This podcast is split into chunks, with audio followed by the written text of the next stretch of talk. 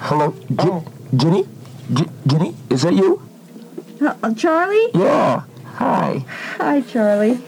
Charlie, I didn't even get my algebra. I just can't get it. It gripes me. Well, well, gee, shall I run over and help you? Oh, sure. Why don't you do that? No kidding, though. I'm just going to fail algebra because I don't understand it.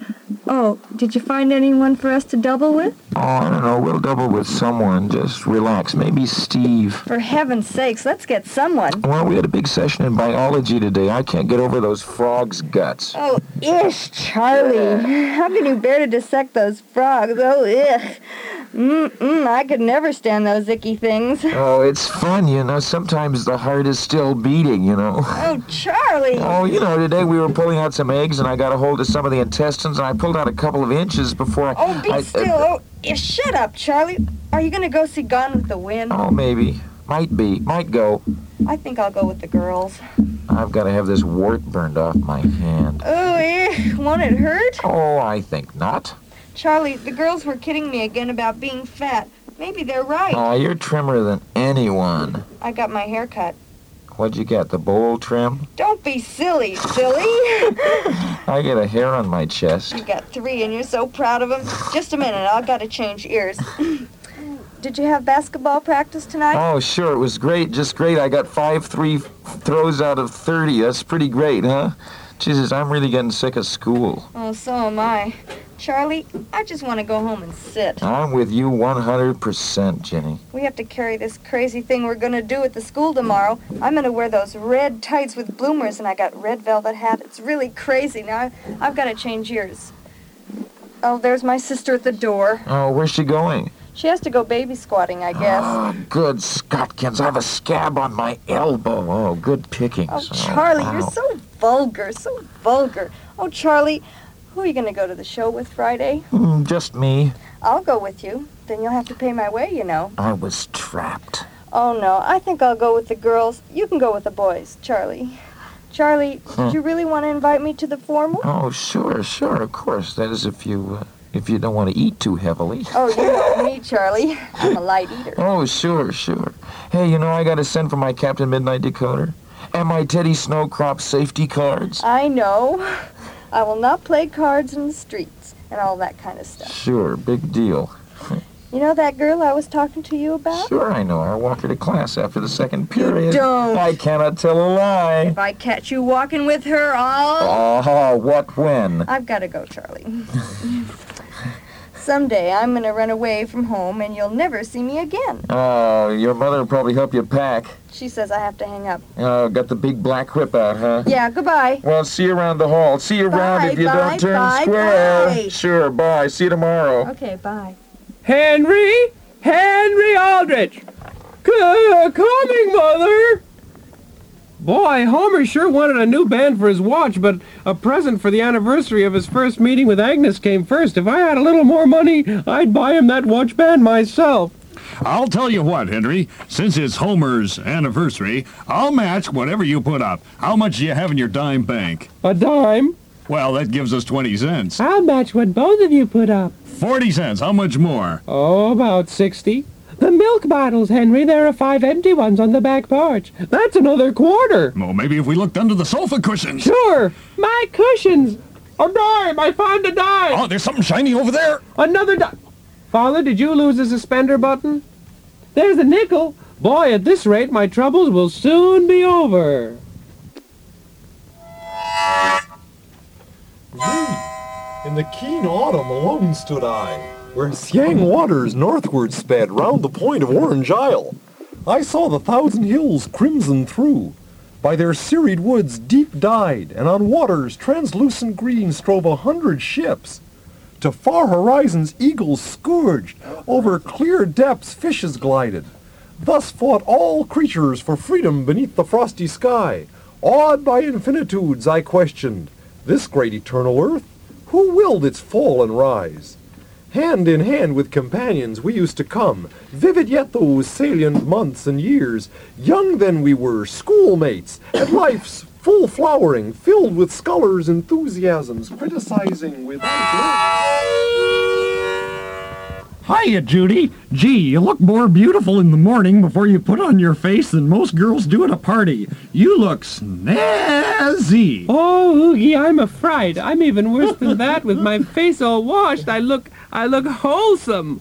What's that in your hand, Oogie? Oh, this? It's a present for you, Judy. It's a picture of something you like very much. Of V-A-N. A Van Van Johnson?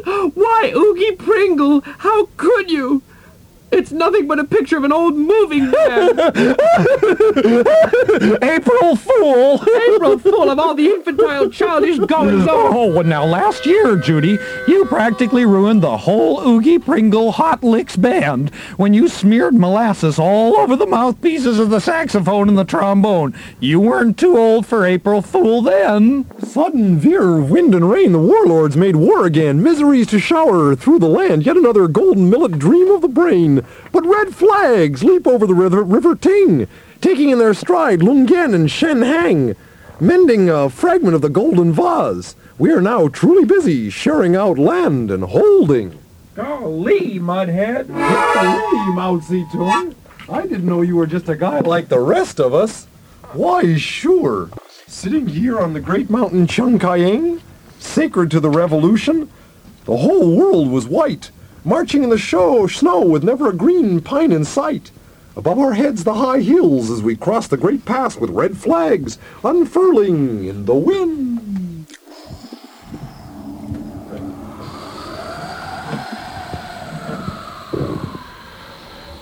Henry Aldrich was always in trouble. The announcer's phrase after the middle commercial was entirely apt. And now, back to the adventures of Henry Aldrich. No, not adventures, not escapades, but And now, back to the troubles of Henry Aldrich. Henry always dropped his father's suit in a street being paved with hot tar. He always found out at the last minute that he did not have enough cash in hand to take his girl to the big dance and was in trouble. He tried to make the football team by exercising through the methods in a book of yoga he found and sprained his back.